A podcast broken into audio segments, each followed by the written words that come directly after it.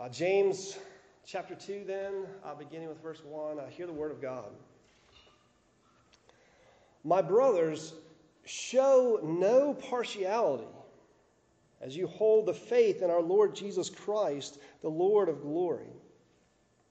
For if a man wearing a gold ring and fine clothing comes into your assembly, and a poor man in shabby clothing also comes in, and if you pay attention to the one who wears the fine clothing and say, You sit here in a good place, while you say to the poor man, You stand over there, or sit down at my feet. Have you not made distinctions among yourselves and become judges with evil thoughts? Listen, my beloved brothers, has not God chosen those who are poor in the world to be rich in faith and heirs of the kingdom which he has promised to those who love him? But you have dishonored the poor man. Are not the rich the ones who oppress you and the ones who drag you into court? Are they not the ones who blaspheme the honorable name by which you were called? If you really fulfill the royal law according to the scripture, you shall love your neighbor as yourself, you are doing well. But if you show partiality, you are committing sin and are convicted by the law as transgressors. For whoever keeps the whole law but fails in one point has become accountable for all of it. For he who said, Do not commit adultery, also said, Do not murder. If you do not commit adultery, but you do murder, you have become a transgressor of the law. So speak and act as those who are to be judged under the law of liberty. For judgment is without mercy to the one who has shown no mercy. Mercy triumphs over judgment. What good is it, my brothers, if someone says he has faith but does not have works? Can that faith save him? If a brother or sister is poorly clothed and lacking in daily food, and one of you says to them, Go in peace, be warm and filled, without giving them the things needed for the body, what good is that? So also faith by itself, if it does not have works, is dead. But someone will say, You have faith, and I have works. Show me your faith apart from your works, and I will show you my faith by my works. You believe that God is one. You do well. Even the demons believe and shudder. Do you want to be shown, you foolish person, that faith apart from works is useless? Was not Abraham, our father, justified by works when he offered up his son Isaac on the altar? You see that faith was active along with his works, and faith was completed by his works. And the scripture was fulfilled that says, Abraham believed God, and it was counted to him as righteousness. And he was called a friend of God. You see, the person is justified by works and not by faith alone. And in the same way, was not also Rahab the prostitute justified by works when she received the messengers and sent them out by another way? For as the body apart from the spirit is dead, so also faith apart from works is dead. Grass withers and the flower fades, but the word of the Lord endures forever. The friends that you have around you uh, make some of the biggest impact on your life. The people that you uh, surround yourself with, people that you put yourself uh, in front of and around and spend time with, that you call up or text or uh, friend on Facebook and share uh, things with them, um, the relationships that you build uh, the ones that you decide to put more in and develop. Uh, some of the ones that last and some that uh, don't have a, have a huge impact on your life, on, on what it's like. Because we're, we're all social beings, right? Whether you're an introvert or an extrovert, it doesn't matter. Like the people around you matter. Uh, sometimes the introvert needs a little bit more space because being around people has an effect and it matters. Sometimes the extrovert needs to be around people because there's a gravity toward being there.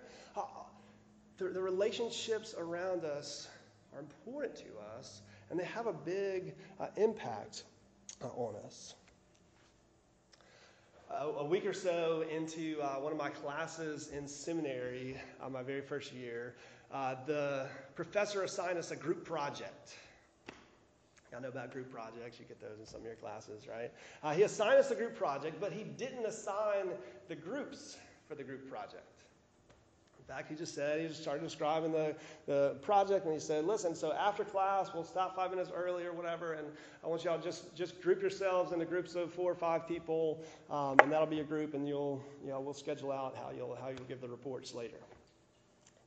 All right, so what do you think my mind did from that point through the rest of the class? right? Um, we're, we're, sizing each other up from that point on, right? Um, and I can remember, like in my brain, I can remember immediately one of my thoughts was, I would love to have the guy in my group who's three seats over and, and, uh, and two rows up. I didn't know him yet. I didn't know his name. Um, we hadn't seen each other and met earlier. He had been in the class. And immediately I was like, I would like for that guy to, to be in my group.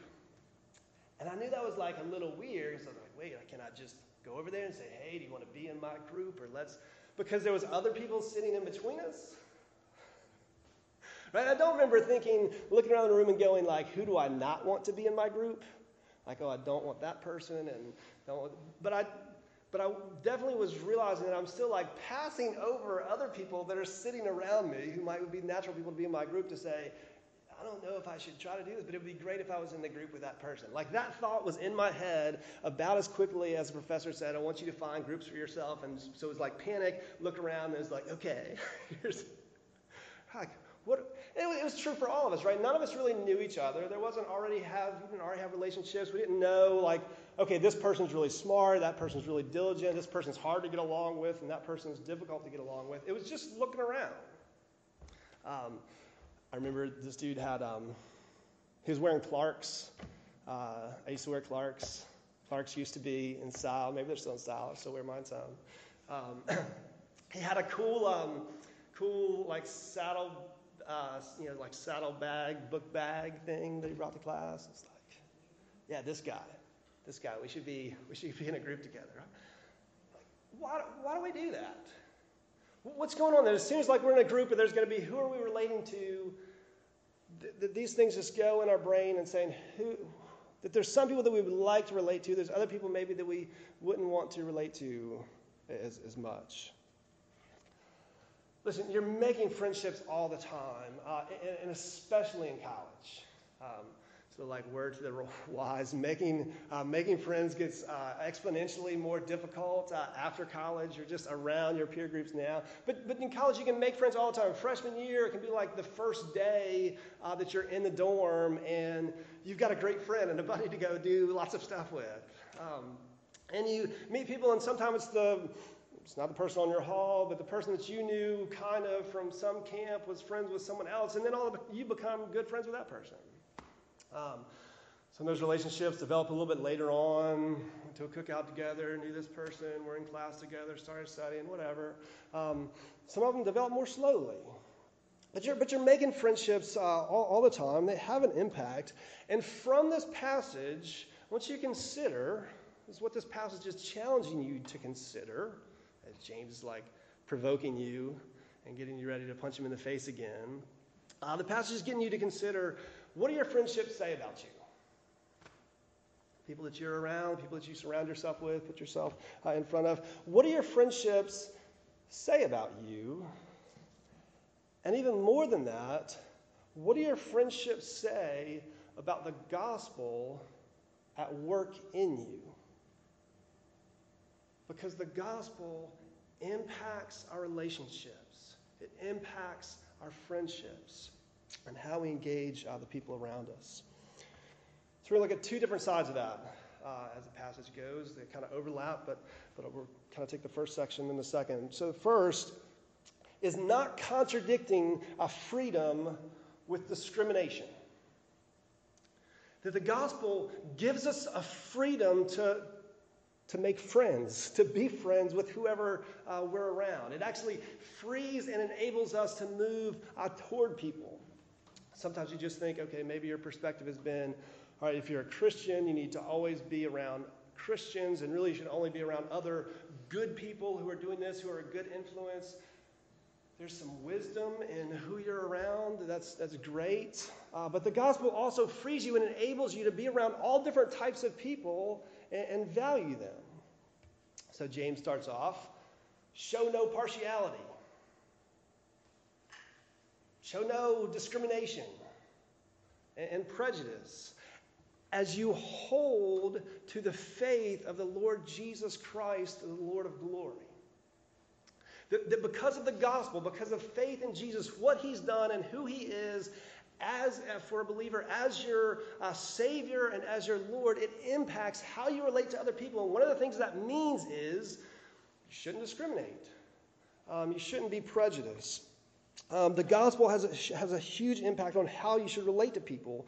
But because you're freed from a legalism that wants to define relationships by a certain standard. And all the people that meet that standard along with us, or at least trying really hard, those are the people that we should be around. Whether that's religious standards or other standards, uh, half the time that's how we relate to people. But the gospel frees us from that kind of legalism, be it a religious or just a cultural legalism. And the gospel uh, also uh, frees us from just sinful selfishness. Because a lot of the times are we are friends with people for what they do for us or what we think we can gain from that relationship uh, because we like being with the person. That's great. And are we just aiming at what, what feeds me? Or this person helps my social status? Or this person is funny, so I like being around them because they make me laugh? A lot of times that's how, but, but the gospel has freed us from just living for ourselves um, and, and, pouring into our own selfish um, uh, selfish benefits. The gospel enables us to see all people as valuable because they're made in God's image.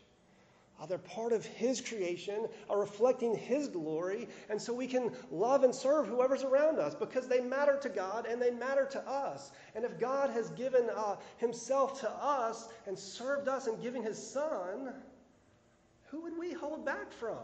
Who's made in God's image that we're not also enabled by the Spirit to love, to serve, uh, to give ourselves for. Able to love whoever's around us, loving our neighbors, the passage goes on. Um, and, and, particularly, the focus is, is on, uh, on other believers, especially uh, other believers uh, we see as family, as brothers and sisters who are brought together uh, into God's love, that, that we share Jesus together. Right? It's kind of fun when like you find someone that you share common interests. You like the same kind of. You want to go see some of the same movies. You like some of the uh, some of the same bands. You go to a concert together. That's great. Uh, if you share Jesus together, that ought to be far more deeply defining for every believer. And even if you go to uh, different churches or have different uh, theological beliefs or some of these things, if we share Jesus together, that ought to be a deep bond. All right, that we're free to, to embrace whatever the other uh, differences might be. So, partiality or showing favoritism, you, you, can start to see, right, how it just doesn't fit with the faith that we hold in the Lord Jesus Christ. It doesn't fit with the gospel. Inconsistent with the gospel, it's a, it's a denial of it. You with me? You're with me, right? Because it's, pretty easy to say, um, that's bad. Right? Discrimination is bad. Uh, treating people just according to stereotypes and not who they are, that, that's bad. Prejudice, um, that's bad. It's easy to say those things are, are, are bad, that they're wrong. The end of James chapter 1, and what James is already doing is saying, okay, assenting or agreeing to what you hear, yeah, that's easy and doesn't mean very much. Uh, agreeing that stereotyping and prejudice and discrimination is, is wrong that doesn't mean very much if you're not also living that out. If you're not also living out that agreement in your relationships and what you do. Um, and so, what James does is give us a nice, um, nice example. It's easy to, uh, it's easy to agree, um, but it, it's not so easy to do. So here's the example James brings, right? It's like the God's people are gathered together. Maybe they're at RUF, um, church, whatever. There's a gathering of, uh, of believers that are there, and someone comes in. Probably has a lot of money. How do you know? You've only just met them, but they're, they've got gold rings on. They're looking good. Their clothes are, are nice. Someone else comes in, just not so much looking like they belong. Um, clothes aren't so great, don't look very well kept together. And, and if to the one you're very welcoming and receiving them and kind and friendly, if you're in any way more kind or friendly to, to the one person than to the other, that's favoritism, that's partiality. All right? And, and he's saying it's a denial of the gospel. Have you not become uh, judges with, with evil thoughts? Do, you get like how, how subtle it is, but how, how quickly that's where we are? Uh, my professor says we have a group project, and the first thing that's in my mind is, um, hey, we should probably be in a group. That would be, that would be better. I bet we would uh, relate well. Um, or someone walks in and you like their, their, their shirt, their shoes, their dress, and you're like, hey, hey, those are cool shoes. And you chat and you're like, hey, you want to come sit next to me? When someone else walked in and you just didn't know what to say to them, so you just didn't say very much to them. Like, that, that's pretty normal, right? Are, are you with me here? Like, this is just the way we live, like, all the time. And James is saying, hey, when you do that, you're not doing what you believe in the gospel. The faith that you hold to isn't at work. You're actually contradicting that with favoritism that denies the, the gospel distinctiveness that defines who you are. And I start to act like my friend wearing Clark's and having a cool saddlebag makes us like more connected than anyone else in the room who also loves Jesus and, and shares uh, Christ with me, right? Like, it's stupid, and that's us all the time. And James is trying to get under your skin so the next time you're like, hey, I like your shirt. This is great, right? Like, I, I, I, like, I like this things about you. Oh, your hair looks nice. Okay, great and look around and going like who am i ignoring? And i don't even relate to them even though they're in god's image or or they've been called together in christ with me. Um, because because this is what we do right? So instead of pretending that there's not discrimination it's not what james is calling us to do. Instead of pretending that there's not discrimination in our relationships we're pushed to let the gospel seep more deeply into how we treat one another, uh, into how we relate to the people that we ignore, uh, and to, to how we relate to the people that we don't enjoy as much, and how we treat uh, the people that we uh, do quickly uh, connect with. Instead of pretending that there's not discrimination, uh, we're challenged to let the gospel define us more, define our friendships and the way we would relate to people. Um, it's so subtle. But it's, but it's all the way through most all the ways that we uh, relate one another. Um, right, rich and poor is what James talks about here and, and the example that he gives. And um, I would say that still defines the mass way that we relate uh, to people, uh, generally has a lot to do with economic uh, distinctions. Um, but just, just go ahead. You, can add in any other any th- things with that. But Galatians 3, um, one of the verses in small print there, adds race, it adds position, it adds gender.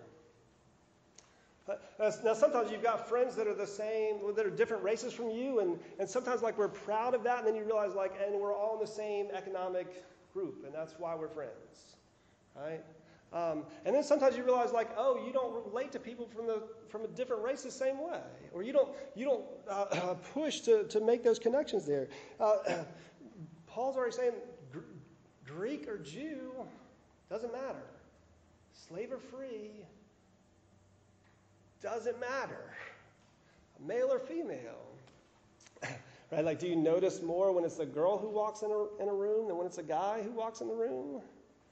Or, or vice versa, right? Yeah, yes, you do, but does it matter how you, how you treat them? Will you um, like these, these same things? Um, we could add to race and gender and position, uh, size. Right? We'll talk about fat shaming and skinny shaming. And pretty quickly, just a general attractiveness. The, the word, the partiality word in the Greek, it's a, it's a um, uh, recognizing the face. Right? So the two quick aspects of that is one, someone that I know I treat better than someone that I don't know, even if we share Christ together, and someone whose face is more pleasant to look at. Just, just happen to be friendlier to them. Right? Ah, really? And these are the external things that would matter to us. It's not consistent with the gospel. Um, whether we share the same style, uh, have the same humor or, or wits, or just being fun or creative, whatever. Um, put it this way see different things that work in my relationships, but I'm afraid if you, you look very far in my relationships and my friendships, that, that one of the things you'll see is that you can see far more of how I love David's story by who I'm friends with than how much I love Jesus. All right? This is what he's exposing for us. Um, said before, a lot of the reasons, the people that I'm friends with tend to, there tend to be two real factors, right? Uh, it's people who are like me or people who like me. If you're pretty similar to me, then I go, hey, you're, you're probably pretty great. We should, we should be friends. Um, and if you think I'm great, well, yeah, I'm all in for that friendship too. That, that's going to be good, right?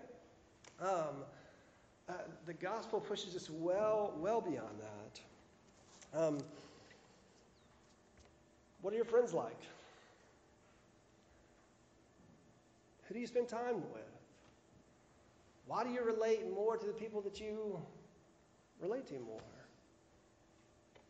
Who are the people that you ignore? Are the people that it's easier for you to ignore, that you that you prefer uh, to ignore? Um, uh, the passage is bringing out how much that's, that's contrary to the gospel. As soon as we've made that distinction, verse 4, uh, you made distinctions among yourselves. You become judges with evil, evil thoughts. It's contradicting what God's done. Uh, James brings it out for rich and poor is kind of the way we invest in the, in the world and the things that seem impressive now being defined by that way of the kingdom rather than God's promises. And he's saying God's taken the poor part of how God works is to, is to uh, turn upside down um, our, our view of what matters, right? Our view of what's, what's exalted and what's humble. Uh, so God particularly chooses those who are poor and lowly in the world and promises them uh, riches and greatness in his kingdom. Um, and, and, we would dishonor the person that God honors? Right? He's just drawing out the contradiction for us. Um, and the people that we admire, we really want them to like us because they're important or they have money or they have status or they're really attractive or they're really funny and we want their opinion, he's like, a lot of times in the way the world works, aren't these the people that are, that are scorning and pushing you down? But you're just hoping that you can be on that higher plane too. Because we look at it there uh, rather than how God makes us all in his image and Christ has called us uh, in humility uh, into, into his love. It's a different, different way of, uh, of looking at it. Um, it says, For you were called, uh, in Galatians, Paul said, For you were called to freedom, brothers. Only do not use your freedom as an opportunity for the flesh, but through love serve one another. For the whole law is fulfilled in one word you shall love your neighbor as yourself. And here in James, he's saying, if you really fulfill the royal law, you shall love your neighbors yourself, you're doing well. But it's not just some neighbors, it's not just some of the people that you're in class with. Um, whoever we're around, we're called to show love to them um, because, because of how uh, God uh, has loved uh, us. And all right, um, I have to say a little bit, because it can sound a little bit weird, this uh, judged under the law of liberty.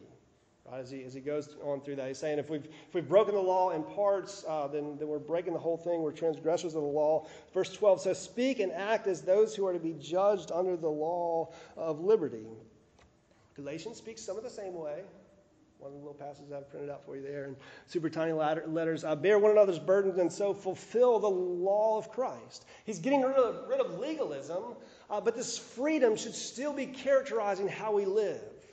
Uh, don't then use your freedom as an opportunity for vice, but through love, serve one another, right? Uh, here to be judged under the law of liberty, which is to say, um, that really freed by the gospel will will live out of that freedom. Is it that freedom that motivates who you relate to and who you talk to uh, and who you honor and invest yourself in? Um, uh, if, if we've been liberated, if we've been freed by God's mercy to us in Christ, that should cause us to be merciful toward one another. Right? Kind of so much of, James uh, echoes uh, echoes Jesus' teaching, uh, and, and, here I can't help but think of the a story that Jesus tells of the unforgiving servant, right? The man who had a huge debt, um, and he was forgiven that debt, and so what did he do? He went out to all the people that owed him money, even though he still didn't owe the debt anymore, and said they had to pay up. Until the guy who had heard about this, who had forgiven his debt, hears about it and says, No, throw, throws him in, throws him into debtor's prison or whatever, right? Um, and, and Jesus saying, This is how, if we've received mercy from God, but that doesn't define how we relate to others, we've actually missed out on that mercy. It hasn't um, or we're not really holding to that faith uh, in the Lord Jesus Christ. Um, uh, that we can love people whether they meet our standards, we can love them uh, whether they immediately add anything to our status or not. What are your friends like? What, what does that say about you? What does that say about how the gospel is at work in you? Because you're freed to friend uh, the people that you're around. Gospel moves you in that way. All right. On the one side, not contradicting that freedom. Uh, favoritism, discrimination, prejudice, or whatever. On the other side, as the passage goes on, he gets into the principles that kind of undergird that. Uh, so, then, secondly, uh, communicating uh, that freedom in relationship with actions. Look it at the end of verse 18. Uh, he says, I will show my faith, I'll show you my faith by works, right? By what I do. James isn't trying to just get you down on yourself. See the ways where you're really just selfish in your friendships and you're legalistic in your friendships and whatever. He is trying to let you see some of that for conviction. I not just for you to get down on yourself, but to motivate us to fuller gospel living. Uh, the fuller gospel living around the glory of Jesus. Uh, for the witness of Christ in the world when the community of believers looks like a whole bunch of different people who love one another really well because of how God's loved us for our benefit, for others' benefit. Uh, so, so, what we communicate needs to be expressed in words, but also in deeds, in actions. I go back to verse 12. So speak and act as those who are judged under the law of liberty, who've received mercy and grace and freedom, and then reflect that freedom. Um, it, it, means that, um, but if we have this faith in the gospel, holding to Christ, what, what does that mean? To, to put it lightly, but to kind of connect on the way that we tend to relate to other people, someone way cooler than us, uh, someone way, way cooler than us thought that we were important and thought that we were important enough uh, to publicly make it known to the universe at great cost to himself how valuable we are to him. So Christ came and he died. God came in the flesh uh, to take on our sin and our shame and die in order that he can love us and draw us back into his love. Someone way outside of us, way beyond us, cared for us, thought we were important, and brought us into that relationship of love that we get to share with Him. So, is there anyone that we would like avoid and stay back from because they're too much beneath us? When someone so far beyond us has come uh, to us? No, instead, we get to live that out uh, in action. Uh, we get to live that out in our relationships uh, with one another. Uh, we get to be uh, friends with people who are in different economic status and different uh, races and different styles and different levels of attractiveness and value those people and benefit them and be benefited by them because the gospel works a new creation kingdom now in the church. Um, like our culture, and, and Florida State loves to talk about diversity. Our culture values diversity, and diversity is good. And a lot of the reason that our culture historically like values diversity and why that's come out is really rooted in gospel principles. Um, a lot of other worldviews, that's not something that works out from it to say this is how we should be uh, together in this way. But one that values differences without eliminating, but still says there's a way for bond and, and love that still holds on those differences and yet creates a deeper identity. That's what Christianity and the gospel has done. It's broken down the wall of hostility, but brought, like the new creation kingdom, people from every language and tribe and nation uh, together uh, in Christ. And wouldn't it be awesome if, as our culture looks around and says, we want to see more diversity, they say, we want to see more diversity in our relationships, the way you see it in the church. Way you see Christians relating together, because those people don't have everything in common and they love one another deeply.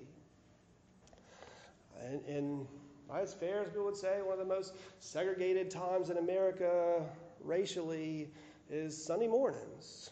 Sunday, 11 a.m., right? Now, there's a deeper truth that people uh, from every uh, race are gathered together before the throne of God when we're worshiping together. But can't be that we could do that more like in each other's presence too? And not say because you're from one neighborhood and I'm from another, we, we don't have enough in common. Or because you need, need more help and I feel like things are kind of comfortable and I don't want that invading me, that I'm going to stay over here and I'm going to keep you over there. The gospel brings us into something more, something different. It lets us not just hear these things and say, Yes, I agree with it and I value it. It lets us speak and act and live it out. So we're not like the kind of example that James gives of the person who says, Oh, you're, you're poor and, and you're needy. Hey, hey, good luck. Have, have a good one. Hope things go well for you. Um, be warm, be well fed but not do anything to help. It's so much easier to do that. And when you want to help, sometimes you don't know how to help. So that we're not just hearing and speaking and making excuses, but putting it into practice, fail as we may, because so what if we lose? So what if we lose some of what we thought was ours or whatever? There's a freedom to actually engage that and push into it and say, yes. Because Christ gave up his life uh, for me to bring me into God's love. Yes, I can give up some of my time and some of my energy and maybe some of my money and some of us to, to and care about you as we have these things together. The underlying thing that, that James brings out of it is it's faith and works, right? How do faith and works go together? And you could you can pull out the parallels in Paul and say, well, is he saying something different? Because we're a reformed ministry. Justification is by faith alone. Here in this passage, he says because we're justified by works. And James is right because he's speaking in the power of the Holy Spirit. Um, from the Bible, that that's true, but here's what he's saying. He's saying we're justified by faith alone. He's saying we're justified by, by faith, and that faith is never alone. The faith that unites us to Christ is never just some like abstract thing that doesn't transform what matters to us and how we live. And if you say you believe, but you don't see it in your actions, please come running back to Christ anew and pray for his spirit, which he gives freely and abundantly, because his spirit changes even how we relate to one another, even what we do as we engage uh, with one another.